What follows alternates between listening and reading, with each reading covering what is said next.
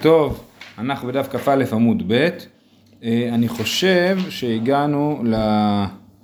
אה, אמר, אמר רבי אלעזר יודן ברבי, כן, אמר רבי אלעזר, זה בשורה הרחבה השנייה.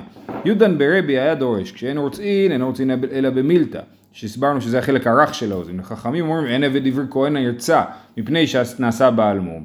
ולכן מוכח שהם חושבים שאסור... אה, אה, שהרציעה היא לא במילתא, כי במילתא זה לא בעל מום, אלא כתוב בגובהה של אוזן, זה היה שכתוב אתמול. עכשיו הגמרא אומרת על זה, אה, ויעשה בעל מום, מה הבעיה? שהעבד עברי יעשה בעל מום, הוא עבד עכשיו. אמר רבא בר רב שלה, אמר קרא, ושב אל משפחתו למוחזק שבמשפחתו. כן, העבד כתוב ושב אל משפחתו, אז הוא אומר, חוזר למעמד, כ"א עמוד ב'. אה, אה, הוא חוזר למעמד שבו הוא היה מקודם, מכיוון שהוא היה כהן, אני לא, הכהן, האדון של העבד לא יכול לגרום לזה שהוא לא יוכל לחזור למעמדו הקודם, קודם הוא היה כהן, יכול להיות שהוא היה משרת בבית המקדש, אז הוא גם יוכל, צריך לייצר לו את האפשרות לחזור לשרת בבית המקדש לאחר מכן, ואם הוא יהיה בעל מום אז אי אפשר. איבאי לו, עבד עברי כהן, מהו שימסור לו רבו שפחה כנענית? אז אנחנו יודעים שאמרנו שעבד עברי רבו מוסר לו שפחה כנענית, ומה אם הוא כהן? עכשיו, שפחה כנענית בעצם אסורה בין לישראל ובין לכהן. יש פה דין מיוחד שהעבד עברי מותר לו אה, שפחה כנענית. אה, אבל עכשיו, אם אני אומר יש פה דין מיוחד, אני יכול להגיד שהדין המיוחד הזה הוא נכון גם לעבד עברי רגיל וגם לכהן. או שאומר לא, לכהן יש לו הגבלות מיוחדות על, על נשים שמותר לו להתחתן איתם. אסור לו להתחתן עם, עם גויה או עם גיורת לכהן. אז גם שפחה. עם גיורת. לא, עם גיורת אה, אה, מותר ל... חצי גיורת, לא? לא, נכון, ברור, אמרנו, זה חידוש, זה דין מיוחד הדין הזה שזה מותר, כן? אבל כאילו לכהן יש הגבלות יותר גדולות, אז אולי נגיד שזה אה, נשאר באיסור פה, כן? איבא אלו, עבד עברי כהן, מהו שימסור לרבו שפחה כנענית? מצד אחד חידוש הוא, לא ישנה כהנים ולא ישנה ישראל. יש פה חידוש שמותר לעבד עברי שפחה כנענית, אז זה רלוונטי לגבי כולם. או דילמה, שאני כהנים הואיל וירבה בין הכתוב מצוות יתרות, יש לה מצוות יתרות, זאת אומרת לכאורה בתחום הזוגיות, בתחום האישות, שאסור לו לבוא לכל מיני נשים, אז נגיד שזה נשאר לו אסור. רב אמר מותר, ושמואל אמר אסור. אמר לרב נחמן לרב ענן, כי אביתו בימר שמואל באיסקמדורי יתלילתו. מה, כשהייתם אצל שמואל ולמדתם את זה, שיחקתם דוקים? זה לא רציני, כן? אז מה זה איסקמדורי? אז יש הסבר אחד שזה באמת סוג של משחק אה, קובייה, או שאולי זה גורי כלבים, שיחקתם בגורי כלבים. בקיצור, אתם לא רציניים, לא, לא, לא ככה לומדים. למה? מה הייתם לא תאמו מולי מאה, הייתם הייתם צריכים להתקיף את שמואל. שמואל אמר שאסור לעבד הכנעני הכהן אה, לבוא אל שפחה כנענית, ואפשר אה, להוכיח שמותר, וחכמים אומרים אין עבד עברי כהן נרצע, מפני שנעשה בעלת, בעל מום, ואם תימה אין רבו מוסר לו שפחה כנענית, תיפוק לי דבעינה אהבתי את אדונית אשתי בניי וליקה. אז, אה, אז אה, רב נחמן אומר לו ככה, הרי מה אתה אומר? כתוב שעבד עברי כהן לא נרצע, נכון? למה? כי הוא נעשה בעל מום. סימן שפוטנציאל יש לו להירצע ואסור לו להירצע בכל זאת. איך יכול להיות שהוא יכול להירצע? הרי העבד העברי שהוא נרצע זה רק אם הוא נשוי לשפחה כנענית, אהבתי את אדוני את אשתי ואת בניי, לא יוצא חופשי. ועבד עברי כהן אמרת שאסור לו, אתה שמואל אומר שאסור לו לבוא לשפחה כנענית, כן? אז מוכח ש, אה, שמותר לו לבוא לשפחה כנענית והסיבה שלא לא רוצים אותו רק בגלל המום ולא בגלל השפחה הכנענית. ממילא אה, יש פה קושייה על שיטת שמואל ולכן יוצא שעבד עברי כהן מותר בשפחה כנענית. נכון, עושים אה, מעלה בכהנים. נכון. אז שמואל אומר, עושים מעלה. נכון. אה, מה, כאילו דה רבנן אתה אומר? כן. אפשר להגיד שזה מה ששמואל התכוון. הוא התכוון להגיד באמת מדאורייתא מותר, אבל עשינו פה מדרגה שאסור. מעניין, יכול להיות. יש עוד תירוצים לשמואל, כאילו, כן? אה, אה, אוקיי, אומרת הגמרא טולו מידי, זאת אומרת באמת אין מה לדבר. אחרי ההוכחה הזאת, אה, שמואל כאילו יודה לרב. עוד דיון דומה בין רב ושמואל, לא לגבי עבד עברי כהן, אבל לגבי כהן. היא באה אלוהו כהן, מהו ביפת תואר? כן, יש לנו אשת יפת תואר בתחילת פרשת כי תצא, והיית בשבעה אשת יפת תואר וחשקת בה, לקחת לך לאישה. אז עכשיו, יש, נכון. כן. אז זה אומר, בא אלוהו כהן, מהו ביפת תואר? אז האם מותר לו אשת יפת תואר אסור לו? שוב, לכל אחד אסור להתחתן עם גויה, נכון? אבל יפת תואר התירו. אז האם אנחנו נגיד שהתירו את זה אפילו לכהן, או שנגיד לא, התירו את זה לישראל, לכהן זה נשאר באיסורו. אותו, אותה מחלוקת. אה, מצד אחד חידוש הוא, לא שנה כהן ולא שנה ישראל. או דילמה שאני כהנים הואיל והרבה בהן מצוות יתרות. וכמובן אותה מחלוקת רב אמר מותר, ושמואל אמר אסור, אותה מחלוקת כמו מקודם. עכשיו, הגמרא מסבירה, בביאה ראשונה כולי עלמא לא פליגי דשארי דלא דיברה התורה אלא כנגד יצא הרע. אז יש לנו בעצם שתי לשונות, שתי אוקימתות למחלוקת שלהם. העמדה הראשונה היא להגיד שהמחלוקת שלהם היא בכלל לא על ביאה ראשונה, הרי ביאה ראשונה אנחנו אומרים למה הותר אשת יפת תואר? בגלל שכאילו החייל במלחמה יש לו מלא יצר הרע, כן? ולכן לא דיברה תורה אלא כנגד יצר הרע. אמרו, וחשקת ולחקת לך לאישה, ואז אתה לא יכול להתעלל בתחת אשר ניתה, נכון? זה כאילו ההלכה. ההלכה אומרת, אה, אחרי ששכבת איתה במלחמה, אז אתה צריך לדאוג לה. זה בעצם ההלכה של אשת יפת תואר. אז גם כהן הוא, יש לו יצר הרע כשהוא במלחמה, ולכן על זה אנחנו לא עושים הגבלות, כן? אז ביאה ראשונה כולי עלמא לא פליגי דשארי, דלא דיברה תורה אלא כנגד יצר הרע. כי פליגי בביאה שנייה, רב אמר מותר, הוא יכול להתחתן איתה, ושמואל אמר אסור.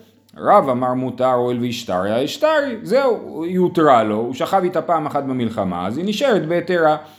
ושמואל אמר אסור, דאביה לגיורת, האשת יפתו הרי מתגיירת, וגיורת לכהן לא חזיה, אסור לכהן להתחתן עם גיורת. זה העמדה הראשונה של המחלוקת. העמדה שנייה, איכא דאמר, וביאה שנייה כולי עלמא לא פליגי דאסירה, ברור שהיא אסורה, גם רב מודה שגיורת אסורה לכהן ואסור לכהן אה, אה, אה, להתחתן עם אשת יפת תואר. כי פליגי בביאה ראשונה, רב אמר מותר, דה לא דיבר עליה כנגד יצר הרע, ושמואל אמר אסור, כל איכא דקרינן בי ואבתה אל תוך ביתך, קרינן בי ואריתא בשביה, כל איכא דלא קרינן בי ואבתה אל תוך ביתך, לא קרינן בי ואריתא בשביה. שמואל אומר, אומר, הרי כל ההיגיון של אשת יפת תואר זה להגיד, שתדע לך, שאם אתה עכשיו במלחמה לא מתאפק וחס ושלום אונס אישה, אתה תצטרך אחרי זה לדאוג לה. נכון? ומה יוצא לפי שיטת רב? שכהנים לא צריכים לדאוג לה, הוא שוכב איתה ואחרי זה היא אסורה עליו, נכון? לכן שמואל אומר, לכהן אסור אפילו ביאה ראשונה, בגלל שאסור לו ביאה שנייה, כאילו אתה מסכים איתי שאסור לו ביאה שנייה, הוא אומר לרב, אז, אז גם ביאה ראשונה אסורה לו, ורב אומר לא, על ביאה ראשונה אנחנו לא יכולים להגיד לא, כי זה דיברה תורה כנגד יצרה, ואחר כך זה באמת אה, אסור. זה המחלוקת שלהם לפי העמדה השנייה, בדרך כלל אנחנו מניחים שההלכה היא כמו האוקימתא השנייה בגמרא. כמו רב? כמו רב. אה, לא, אין, אין, כמו רב וכמו שמואל, אה, כן, לכאורה הלכה כמו רב. הלכה כמו רב בדיני וכמו שמואל באיסורי. מותר לבוא יפת תואר ביאה ראשונה. כן. הוא אינו יכול לסתר אחר כך מפני שהיא גיורת. כן, יפה. עכשיו אני אקדים ואומר, כל הקטע של אשת יפת תואר, אז לכאורה כמו שהצגתי, במלחמה אדם יש לו יצר הרע והוא, אה, אה, אה, וברמב"ם זה מופיע ביחד עם הדין שהוא כותב שמותר במלחמה לאנשי המלחמה לאכול חזיר ו... ו ובכלל, כאילו, במלחמה הכללים, כללי המוסר הם פחות חזקים. ואני חושב, מתוך התפיסה שהאדם שהוא נמצא עכשיו בתוך סיטואציה של הרג ו- וכדומה, אז באמת אה, קשה, היצר הרע שלו יותר חזק, הוא נהיה יותר בהמי במצב הזה. לעומת זאת, רש"י, רש"י על התורה וגם רש"י פה בגמרא, אה, חושבים, חושב, אה, ש... אה, אסור לבוא על אשת יפת תואר במלחמה, שכל הדין שכתוב בתורה, ובכתה את אביה ותימה ירח ימים וכולי, כל זה לפני הביאה הראשונה, והביאה הראשונה היא רק אחר כך, כן? ואז זה יוצא המחלוקת המשונה פה של רב ושמואל, הביאה הראשונה והביאה השנייה. בכל אופן, לפי רש"י, ותכף נראה שיש לו הוכחה יפה, אז, אז, אז אסור בכלל בכלל אה, אה, לבוא אליה במלחמה, אתה לוקח אותה לתוך הבית, ואתה נותן לה 30 יום לבכות את אביה ואת אמה, ואז אתה מחליט, או שאתה בא אליה, או שאתה משחרר אותה, ולא, ולא תתעמר בתחת אשר היא ניתן. לפי רש"י זה כבר כנגד יצרה, אפילו להכניס אותה. כן, אז אפשר, אז מסבירים איך זה יכול להיות, לפי רש"י, איך זה עומד כנגד יצרה, ואז התשובה היא ש... אומרים שכאילו, אתה יודע שיהיה מותר לך בעוד חודש, בסלו. כן, זה סוג של פת בסלו, בדיוק, כן, אדם אומר, וואלה, עכשיו אסור לי, אבל אחרי זה יהיה מותר לי, אז אני לוקח אותה עכשיו. אז עכשיו אנחנו מרחיבים קצת בעניין של אשת יפת תואר. תנו רבנן, וראית בשביה בשעת שביה. זאת אומרת, דווקא אם אתה עכשיו, אם אתה החלטת לקחת אותה לשפחה, אז אתה אומר, בעצם היא נחמדה, אני אקח אותה לאישה, זה לא עובד. צריך בשעת שביה לקחת אותה לאישה. אשת יפת תואר, אשת ואפילו אשת איש. גם גויה נשואה אה, אפשר אה, להכיל עליה דין אשת יפת תואר. יפת תואר, לא דיברה תואר אלא כנגד יצר הרע. אתם יודעים, הרב קרים בזמנו העביר שיעור על אשת יפת תואר, ולזה עשו לו בלאגן כשהוא התמנה לרב הצבאי הראשי. אז אני רק מלמד דף יומי מה שכתוב, בסדר? הוא דיבר על הלכה של אשת יפת תואר, שמותר כאילו לאנוס במלחמה, ככה יוצא, כן? אבל שימו לב להגבלות. אז הוא אומר, יפת תואר לא דיברה תורה אלא כנגד יצר הרע. למה התורה אומרת שהיא יפת תואר? כי להגיד שיש יצר הרע שהיא יפת תואר. מוטב שיאכלו בשר תמותות שח- שחוטות ואל יאכלו בשר תמותות נבלות. אז תמותות כנראה שזה מדובר על בהמה גוססת, כן, עומדת למות, כן? אז אתה אומר יכול להיות שהיא טרפה ויכול להיות שהיא לא טרפה, טרפה זה בהמה שהיא חולה ויש לה איזושהי בעיה שהופכת אותה לדין טרפה שהיא אסורה, אז מה אתה יכול לעשות? אתה יכול לשחוט אותה ולאכול אותה ואולי היא באמת הייתה טרפה ואולי לא, או שאתה יכול לאכול אותה, לתת לה למות ולאכול אותה בתור נבלה. כן, אז כאילו התורה אמרה, עדיף שיאכלו בשר תמותות שחוטות ולא בשר תמותות נבלות, זאת אומרת, ברור שהוא יאכל את זה, כן? רק השאלה אם זה יהיה ודאי נבלה או ספק טרפה, כן? אז לכן עדיף, של, אז זה הרעיון של אשת יפת תואר, שהוא בכל אופן ינוס אותה, אז בואו נעשה לו מערכת כללים לדבר הזה, כן? כמובן שהיום ברוך השם המוסר המלחמה של צה"ל הוא לא במצב הזה, כן? אה, אבל, אבל באמת זה, גם המלחמות היום הן אחרות, הרבה פחות אלימות, כאילו אתה לא רואה, אתה לא אדם עם חרב, אתה רואה אותו עם רובה, זה בכל זאת אה, סוג אחר של אה, מלחמה. זה כן. החשיבה אולי של למסד אה, זונות? אני לא חושב, אנשים בין כך אה, אז- בזה.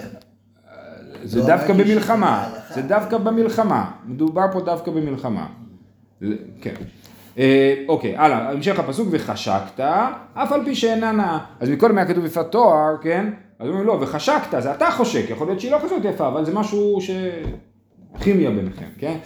אה, חשקת בה, בא ולא בא בחברתה. אסור לך במלחמה לקחת יותר מאשת יפת תואר אחת, כן? כתוב שלדוד המלך היו 400, לא, או 400 ילדים מאשת יפת תואר, אז כנראה שכל אחד היה במלחמה נפרדת. כן?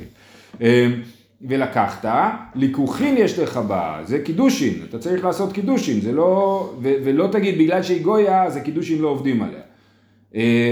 אה, לאישה, שלא ייקח שתי נשים, אחת לו ואחת לאביו. אשת כלו צריך היא צריכה להתגייר, כן, צריכה להתגייר ואז יש בזה קידושין. אה, שתי נשים, אז כן, ולקחת לך לאישה, אישה אחת ולא שתי נשים, אתה לא יכול להגיד, טוב, אני אקח אותה ועוד אחת בשביל הבן שלי או בשביל אבא שלי, לא, אומר, לא עושים את זה, חס ושלום, והבאת מלמד שלא ילחצנה במלחמה. אז כאן הנה רש"י אמר, מלמד שלא ילחצנה במלחמה, שאסור לאנוס אותה במלחמה, מותר רק אחרי כל התהליך לבוא אליה. והתוספות פה ועוד פרשנים מסבירים שלא יחצנה במלחמה, יש בזה כמה פירושים אחרים. אחד זה להגיד מותר לך פעם אחת לבוא אליה במלחמה, ואז אתה חייב אה, לעשות את התהליך של אשת יפת תואר, של 30 יום בכתה את אביה ואת אמה.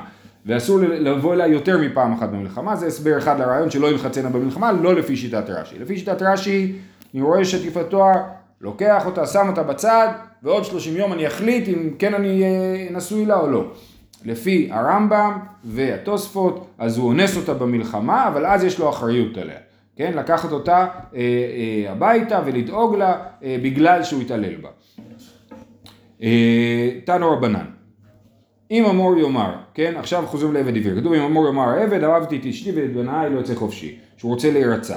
אם אמור יאמר, עד שיאמר וישנה, כן? שהוא יגיד פעמיים מור יאמר. אה, אה, פעמיים שהוא רוצה להישאר אצל האדון.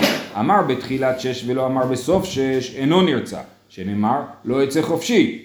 הוא צריך להגיד את זה בזמן שהוא יוצא, בסוף השש. עד שיאמר, אה, עד שיאמר בשעת יציאה. אלא אמר בסוף שש ולא אמר בתחילת שש, אינו נרצע. שנאמר, אם אמור יאמר העבד, אז הוא צריך להגיד את זה פעמיים, פעם אחת בתור עבד, ופעם אחת בתור אחד שעומד להשתחרר. עכשיו הגמרא מסבירה. אה, אה, סליחה, אם אמור יאמר העבד עד שיאמר כשהוא עבד. אמר מר, חוזרת הגמרא לתחילת הברייתא, אמר בתחילת שש ולא אמר בסוף שש אינו נרצע, שנאמר לא יוצא חופשי. מהי עירייה מלא יוצא חופשי? תיפוק לידי באינן, אהבתי את אדוני ואת אשתי ואת בניי. וליקה, כן? אם הוא, אה, שנייה, אם הוא אמר בתחילת שש ולא אמר בסוף שש, אז הוא כבר לא יכול להגיד, סליחה, כן, אהבתי את אשתי ואת אדוני ואת בניי, כי זה בתחילת שש, אין לו עדיין אישה, עכשיו רק הוא התחיל להיות עבד עברי, נכון? אז זה, לא יכול, זה משהו משונה, לא יכול להיות שהוא יאמר רק בתחילת שש. אה, אז ברור שהוא צריך להגיד גם בסוף. אז עוד פעם, אמר, אמר, אמר בתחילת שש ולא אמר בסוף שש אינו נרצה שנאמר לא יוצא חופשי, מה יראה מלא יוצא חופשי? תיפוק לידי באינן אהבתי את אדוני ואת אשתי בניי וליקה. ותו אמר בסוף שש ולא אמר בתחילת שש אינו נרצה שנאמר העבד, עטו סוף שש לאו עבד הוא, גם זה לא מובן. מה בסוף השש הוא לא עבד? אמר רבא, בתחילת פרוטה האחרונה, בסוף פרוטה האחרונה. זאת אומרת, הוא צריך, אמרנו, כבר הזכרנו את הרעיון הזה, שהעבד נשאר לו, הוא משתחרר כאילו בשקיעה, בשקיעת החמה של סוף השנה השישית. אז, אז אמרנו, יש את הרגע הזה, שכבר נשאר לו כמה דקות לעבוד, שזה לא שווה אפילו פרוטה. כמה הייתי משלם לבן אדם הזה שיעבוד אצלי, כן? לא הייתי משלם אפילו פרוטה בשביל חמש דקות עבודה. אז בשלב הזה הוא צריך להגיד לפני פרוטה האחרונה, כשהוא עדיין עבד שיש שווי לעבדות שלו, וגם הוא צריך להגיד אחרי פרוטה האחרונה כשהוא עדיין עבד, אבל כבר אין שווי לעבדות שלו, כי הוא כבר כאילו אה, אה, קרוב להיות חופשי. אה, אז זה, זה, זה ככה רבא מסביר את הביתה, בתחילת פרוטה האחרונה, בסוף פרוטה האחרונה. רש"י מביא פה שהיו גרסאות אחרות והוא אה, שינה פה את כל הגרסאות כי הן לא היו לא הגיוניות, ככה רש"י כותב. אה, הלאה, תנו רבנן. לא אישה ובנים ולרבו אין אישה ובנים, מה קורה? אם האדון אין לו אישה ובנים ולעבד יש אישה ובנים, אינו נרצע. שנאמר כי אהבך ואת ביתך. כן, כתוב שהעבד אוהב אותך ואת ביתך. מה זה ביתך? שיש לו אישה ובנים. אם אין לו אישה ובנים, זה לא משפחה, אז העבד לא יכול להירצע לתוך הדבר הזה. לרבו אישה ובנים ולא אין אישה ובנים, אינו נרצע, שנאמר אהבתי את אדוני ואת אשתי ואת בניי. אה, כן? אז הוא צריך לאהוב את אשתו ואת בניו, את, הש, את השפחה הכנענית שרבו נתן לו. מה זה אומר שהוא יכול להישאר בלי לא, לא, לא? לא, לא, שהוא יכול אין. אופציה להישאר, כן. ש- אה, עכשיו, הוא אוהב את רבו ורבו אינו ואותו אינו נרצע. הוא אומר, אני רוצה להישאר אצלך, והרב אומר, לא, אין לי כוח אליו, הוא משגע את השכל. אז הוא לא יכול להשאיר אותו, כי אנחנו יודעים שאם הוא ישאיר אותו, הוא ישגע אותו, כן, האדון. אה, שנאמר, כי טוב לו עמך, צריך להיות אה, אה, שטוב לו עמך. רבו אוהבו והוא אינו אוהב את רבו, גם כן אינו נרצע, שנאמר כי אהבך. אז גם, קיצור, האהבה צריכה להיות הדדית, לשניהם צריכים להיות בעלי משפחה, זה התנאים המקדימים לזה שהוא יהיה עבד נרצע. הוא חולה ורבו אינו חולה אינו נרצע, שנאמר כי טוב לו עמך, רבו חולה והוא אינו חולה אינו נרצע, שנאמר עמך, בייר ובאי בר אביי, שניהם חולים מאי? עמך בעינן והאיכה, מצד אחד אם שניהם חולים אז הם ביחד בסירה, כן? מצד שני כתוב כי טוב, או דילמה כי טוב לו עמך, צריך ששניכם יהיה טוב, ולכן, אה, והליקה, ת- אז כי טוב לו עמך בעינן והליקה, תיקו, אז הגמרא על זה לא מכריעה, האם במצב כזה הוא יכול להירצע או לא. תנו רבנן כי טוב לו עמך, ראינו כבר את הדבר הזה. עמך במאכל, עמך במשתה, שלא תהא אתה אוכל פת נקייה והוא אוכל פת קבר. אי אפשר להביא לו את האיך- אוכל הזול יותר. אתה שותה יין ישן והוא שותה יין חדש. אתה ישן על גבי מוחין והוא ישן על גבי תבן. גם מיטה צריכה להיות המיטה שלו כמו שצריך. מכאן אמרו, כל הקונה עברי, אתה צריך לקנות לו מיטה כזאת, מזרון king size, כמו שיש לך. כל הקונה עבד עברי כקונה אדון לעצמו. תנו רבנן, ויצא מעמך הוא ובניו עמו. אמר רבי שמעון, אם הוא נמכר בניו ובנותיו מי נמכרים. כתוב על העבד עברי שיצא ממך הוא, ובניו עמו, כן? ושב למשפחתו. עכשיו זה לא יכול להיות הבנים שיש לו מהשפחה הכנענית, כי הבנים שיש לו משפחה כנענית, מה הם? עבדים כנעניים, כן? הם הולכים אחרי האימא ולא אחרי האבא. אז לכן מדובר פה על הבנים שלו, שיוצאים איתו. אבל הם בכלל לא היו עבדים, למה הם צריכים לצאת אם הם לא היו עבדים, נכון? אמר רבי שמעון אם הוא נמכר, בניו ובנותיו מי נמכרים? אלא מכאן שרבו חייב במזונות בניו, כן? מה זה אומר שהבנים יוצאים מעם האדון? שמפסיקים לאכול מהאדון, סימן שהם אכלו ממנו כל הזמן שאבא שלהם היה עבד. כיוצא בדבר אתה אומר, אם בעל אישה ויצא אשתו עמו, אמר רבי שמעון, אם הוא נמכר, אשתו מנמכרת, מכאן שרבו חייב במזונות אשתו. הוא צריכה, כן, שגם אה, המזונות של אשתו האדון חייב. ולמה צריכים ללמד אותנו את שניהם? דיה שמואנן בניו, משם דלא בני מעבד ומיכל נינו, אבל אשתו דבת מיכל ומעבדי, המה תעבד ותיכול. היית חושב שאשתו לא סתם היא אוכלת אצל האדון, אלא גם עובדת אצל האדון. היא תעבוד אצלו ותאכל. ולכן השמיעו לנו את הילדים, שהילדים לא עובדים, והם אוכלים בכל זאת, כן? והיא השמועינן אשתו דלאו דירכה להדורי, אבל בניו דדירחיו להדורי, אימה לא צריכה. היינו אומרים, אשתו זה לא צנוע שהיא תתחיל לחזר על הפתחים. לכן אמרו לאדון שהוא ידאג לאישה. אבל הילדים, אפשר להגיד שזה לא נורא אם הם יחזרו על הפתחים, ודרכם לחזר על הפתחים, ולכן אפשר להגיד, היינו חושבים שדווקא את האישה האדון צריך להכיל ולא את הילדים, ולכן התורה הייתה צריכה להשמיע לנו שהאדון צריך להכיל גם את האישה וגם את הילדים. תענו רבנן. אילו נאמר אוזנו בדלת, אז איך רוצים? כתוב ונתן באוזנו ובדלת, נכון? והגישו אדוניו אל האלוהים והגישו אל הדלת או אל המזוזה ורדזה את אדוניו ואת אוזנו במרצע ועבדו לעולם, זה בשמות ובספר דברים כתוב ולקחת את המרצע ונתת באוזנו ובדלת. אז אם היה כתוב אוזנו בדלת, הייתי אומר ידקור כנגד אוזנו בדלת, דלת אין אוזנו לא, הייתי אומר שהוא ירצה לו, לא ירצה את האוזן שלו בכלל, הוא יעשה כאילו, יפחיד אותו, יעשה חור בדלת ולא יעשה חור באוזן, כן? אז אומרת הגמרא, באוזן לא, והכתיב ירצה את אוזנו ואת אוזנו במרצע, אי אפשר לעלות על הדעת שהוא לא עושה לו חור באוזן. אלא מה הכוונה? הייתי אומר ירצאנה לאוזן מאבראי, ויניחנה על הדלת וידקור כנגד אוזנו בדלת. שהוא יעשה חור באוזן בצורה מסודרת ויפה אצל אה, כזה אחד שעושה חורים באוזניים, ואז הוא יעשה חור בדלת באותו מקום, כן? תלמוד לומר, באוזנו ובדלת, כיצד דוקר והולך עד שמגיע אצל דלת, צריך לדקור ולעבור את האוזן ולדחוף את זה לתוך הדלת, את המרצע. דלת, שומע אני בין עקורה בין שאינה עקורה, יכול להיות דלת שאני עוקר את הדלת מהמקום, משכיב על הרצפה, שם את העבד ועושה לו ניתוח. תלמוד לומר מזוזה, כן, כתוב הגישה אדוניו לדלת או על המזוזה, כן? מה המזוזה מעומד, מזוזה היא חייבת להיות מעומדת, אם היא לא עומדת, מזוזה הכוונה היא לא לכל הצד של הדלת, כן, המשקוף שעומד. אם זה לא עומד אז זה לא מזוזה, אז חייב להיות שמזוזה זה עומדת. אז גם דלת נמי מעומד, אז כי באמת אדוניו לא מגיש אותו למזוזה, אלא לדלת, אבל זה צריך להיות מעומד כמו המזוזה, כן? אה, שכאילו על החלק ה... לא, על הדלת. על הדלת, עד שהדלת צריכה לעמוד. לא? כן, בדיוק. על החלק הרחב של הדלת, אבל הדלת צריכה לעמוד כמו שהמזוזה עומדת. אה, רבן יוחנן בן זכאי היה דורש את המקרא הזה כמין חומר. מה זה חומר? רש"י אומר צרור המרגליות. הוא היה עושה תכשיט מהפסוק, כן? מה נשתנה אוזן מכל איברים שבגוף? אמר הקדוש ברוך הוא אוזן ששמע קולי על הר סיני בשעה שאמרתי כי לי בני ישראל עבדים הם עבדיי ולא עבדים לעבדים והלך זה וקנה אדון לעצמו ירצה. זה העבורת של האוזן. רבי שמעון ברבי היה דורש את הזה כמין חומר על הדלת. מה נשתנה דלת ומזוזה מכל כלים שבבית? אמר הקדוש ברוך הוא דלת ומזוזה שהיו עדים במצרים בשעה שפסחתי על המשקוף ועל שתי המזוזות ואמרתי כי לבני ישראל עבדים הם עבדיים ולא עבדים לעבדים והוצאתי מעבדום לחירות כי פה באמת הרי הקדוש ברוך הוא לא אמר במצרים כי לבני ישראל עבדים הוא אמר את זה בהר סיני איפה הוא אמר את זה בהר סיני? בפרשת בהר כן ודבר השם בהר סיני באוהל מועד לאמור, וזה הפרשה של מה עניין שמיטה אצל הר סיני, כן? אז שמה הקדוש ברוך הוא אומר כי לבני ישראל עבדים הם. אבל במשקו, בקורבן פסח הוא לא אמר כי לבני ישראל עבדים, מה כן היה שם? שם הקדוש ברוך הוא הוציא את בני ישראל מעבדות לחירות, והאדם הזה בוחר להיות עבד מחדש, או לא בוחר, יכול להיות שנמכר בגנבתו, והלך זה וקנה אדון לעצמו, ירצה בפניהם, שיתבייש מהדלת והמזוזה, שהם מזכירים לו את, את זה שהקדוש ברוך הוא הוציא אותנו מעבדות לחירות. סיימנו עם העבד העברי, יישר כוח, עברנו לעבד כנעני.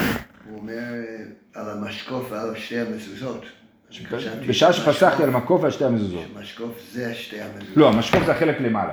משקוף זה החלק למעלה והמזוזות זה החלק שעומד. היום נראה לי קוראים להכל משקוף. אבל ככה זה לשון התורה. אומרת המשנה, עבד כנעני, דיברנו על עבד עברי, עברנו לעבד כנעני. עבד כנעני נקנה בכסף, בשטר ובחזקה. מה זה חזקה? כסף ושטר אנחנו יודעים מה זה. חזקה זה אה, נראה בהמשך בגמרא שהוא מתנהג אליו כאדון והוא מתנהג אליו כעבד. זה נכון גם לגבי שדה, אני קונה שדה בחזקה, אני מתנהג לשדה כאדון, אני נועל את השדה, כן? אה, אז אותו דבר בעבד. וקונה את עצמו בכסף איך העבד כנעני משתחרר? בכסף על ידי אחרים ובשטר על ידי עצמו דיבר רבי מאיר. זאת אומרת אם מישהו אחר משלם לאדון בשביל לשחרר אותי אני משתחרר, או שהאדון מביא לי שטר שחרור, אם אני העבד. וחכמים אומרים, בכסף בדיוק התחלנו משנה, בדף כ"ב עמוד ב', אה, וחכמים אומרים בכסף על ידי עצמו ובשטר על ידי אחרים ובלבד שיהיה הכסף משל אחרים. חכמים אומרים לא, גם כסף, לא יודע אם גם, כסף על ידי עצמו, הוא נותן את הכסף לאדון, אבל חייב להיות שהכסף הזה הוא כסף של אחרים. למה? בגלל שלעבד לא יכול להיות כסף של עצמו, בגלל שכל מה שקנה עבד קנה רבו, אז איך יש לו כסף? בן אדם נותן לו כסף ואומר על מנת שהאדון שלך אין קניין בכסף הזה. אני מוכן שהכסף הזה יהיה שלך, בתנאי שהכסף לא יהיה שייך לאדון. אז יש לו כסף ששייך לעצמו, ואת הכסף הזה הוא לוקח ופודה את עצמו מהאדון. זו שאלה מעניינת, אבל לא כתוב בתורה שמה שקנה עבד קנה רבו, זה מין כלל אה, הלכתי שהוא הוא לאו דווקא מהתורה, אז זה לא נראה לי בדבר הזה. טוב, מנהלן, מנהלן שעבד עבד כנעני נקנה בכסף שטר וחזקה, דכתיב, והתנחלתם אותם לבניכם אחריכם לרשת אחוזה, כן? לעולם בהם תעבודו. זה על, על העבד כנעני נאמר, וזה בהשוואה לשדה. כי שנה כתוב לשדה אחוזה, כמו שאת השדה נוחלים, ככה גם את העבד נוחלים. מה שדה אחוזה נקנה בכסף ושטר וחזקה, אף עבד כנעני נקנה בכסף ושטר וחזקה. אם ככה, אז בוא נגיד אם השדה אחוזה חוזרת לבעלים ביובל, אף עבד כנעני חוזר לבעלים ביובל, אם אתה משווה לשדה אז תשווה עד הסוף, בשביל זה אומר הפסוק, ממשיך הפסוק ואומר, תלמוד לומר, לעולם בהם תעבודו. לעולם, גם אחרי היובל תמשיך אה, לשעבד את העבד. תנא, אף בחליפין, יש ברייתא שאומרת שעבד כנעני נקנה גם בחליפין, מה זה אומר? שנגיד, נגיד אני יכול לקנות, עבד, עבד כנעני אני יכול לקנות אותו ממישהו, כן? אז אני מביא לו מטפחת והעבד שלו הופך להיות אה, שלי, כן? אה, ותנא דידן, למה התנא שלנו לא חולק על זה, אז למה הוא לא כתב את החליפין? מילתא דליתא במטלטלין קטני, מילתא דאיתא במטלטלין לא קטני. זאת אומרת, כשעבד כנעני נקנה כמו מטלטלין, זה פשוט, לא צריך להגיד את זה. החידוש הוא על דברים שמטלטלים לא קונים, אה, שאי אפשר לקנות בהם מטלטלים, כמו כסף. מטלטלים לא נקנים בכסף, צריך לעשות עליהם מעשה קניין. אז לכן התנא שלנו כתב רק את הדברים שאין בהם קניין בשדה, במטלטלין, רק בשדה. והתנא הזה הוסיף גם את הדבר שיש בו קניין במטלטלין. אמר שמואל, עבד הכנעני נקנה במשיכה. אני סוחב את העבד, כיצד? תקפו הוא בא אצלו, אני מושך אותו אליי, קנאו. קרא, קראו הוא בא אצלו לא קנו. אם אני אומר לו בוא, והוא בא, זה לא קניין. צריך למשוך אותו. עכשיו, בישלמה לתנא דידן, אז למה התנא שלנו לא כתב משיכה? שוב פעם, כי הוא כתב רק דברים שיש אותם בקרקעות ולא במטלטלים, כן? מילתא דייתא במטלטלי לא קטני, דליתא במטלטלי קטני. אלא לתנא ברא, התנא החיצוני שאמר שעבד כנעני נקנה בחליפין, למה הוא לא כתב שהוא נקנה גם במשיכה? הרי הוא כתב דברים שקונים בהם מטלטלין. תשובה, כי קטני, ניתני משיכה, כי קטני מילתא דאיתא בין במקרקעי בין במטלטלי. משיכה דבמטלטלי איתא במקרקעי ליתא לא קטני. כן? אז התנא החיצוני כתב רק דברים שיש אותם או בקרקע או בקרקע וחליפין, כן? או בקרקע ומטלטלין, סליחה. אבל דבר שאין אותו בכלל בקרקע, אלא רק במטלטלין אותו הוא לא כתב. אבל אז יוצא שזה דבר מעניין, לכאורה זה נגד המשנה. המשנה אמרה כסף שטר וחזקה, הגמרא אומרת לא. כל מה שקונים איתו מטלטלין עובד בעבד כנעני, ובנוסף לזה אפשר לקנות עבד כנעני כמו שקונים קרקע. עכשיו הברייתא אמרה איך עושים משיכה, כיצד תקפו ובא אצלו קנאו, קראו ובא אצלו לא קנאו, זה הדין בעבד כנעני. אומרת הגמרא, הוא קראו לו, למה לקרוא לו לא עובד? והתניא, כיצד במסירה, עכשיו זה מדבר לגבי מכירת בהמה, לקנות בהמה. איך, יש כתוב מסירה ומשיכה, מה זה מסירה?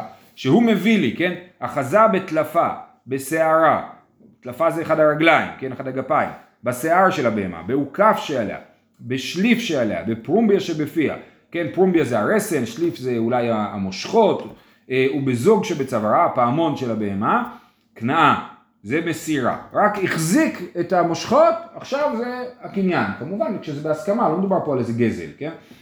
אה, כיצד במשיכה, קורא לה והיא באה, או שהקישה במקל ורצת לפניו. הרי אם אני אחזיק לה במושכות, היא שלי עוד לפני שאני מושך אותה, נכון?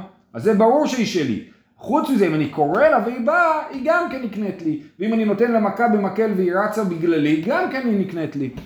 כיוון שעקרה יד ורגל קנה, רבי אסי ואמר לה רבי יחא אומר עד שתהלך לפניו מלוא קומתה, שלפחות תתקדם כמו הגובה שלה. בכל אופן, אנחנו רואים שמשיכה עובדת גם בזה שהוא קורא לה והיא באה. למה בעבד כנעני שהוא קורא לו והוא בא, זה לא קונה אותו. בהמה שאני קורא לה והיא באה, כן קונה אותה. תשובה, בהמה תדא תמרא אז לה, עבד הדתא דנפשי כזיל. הבהמה היא אה, הולכת לא מדעת, אין לה דעת לבהמה, אז אם אני קורא לה והיא באה, זה כאילו משכתי אותה, אבל העבד שקראתי לו ובא, הוא החליט שהוא יבוא, אז זה לא החלטה שלי, זה לא, זה לא המעשה שלי, ולכן צריך למשוך אותו בכוח, אז זה נחשב שמשכתי אותו, אם אני קראתי לו והוא בא, זה לא נחשב שמשכתי אותו. אה, נקרא עוד שורה אחת, אמר רב אשי, עבד קטן כבהמה דמי, כן, עבד קטן, אה, אה, שאני קורא לו והוא בא, אני קונה אותו כמו בהמה, למה? כי לעבד קטן אין דעת, אז אם הוא בא כי קראתי לו, זה לא שהוא החליט לבוא, אלא הוא בא כי אמרו לו לבוא, ולכן זה גם כן נחשב לקניין, שיהיה לכולם יום טוב. זהו ברור.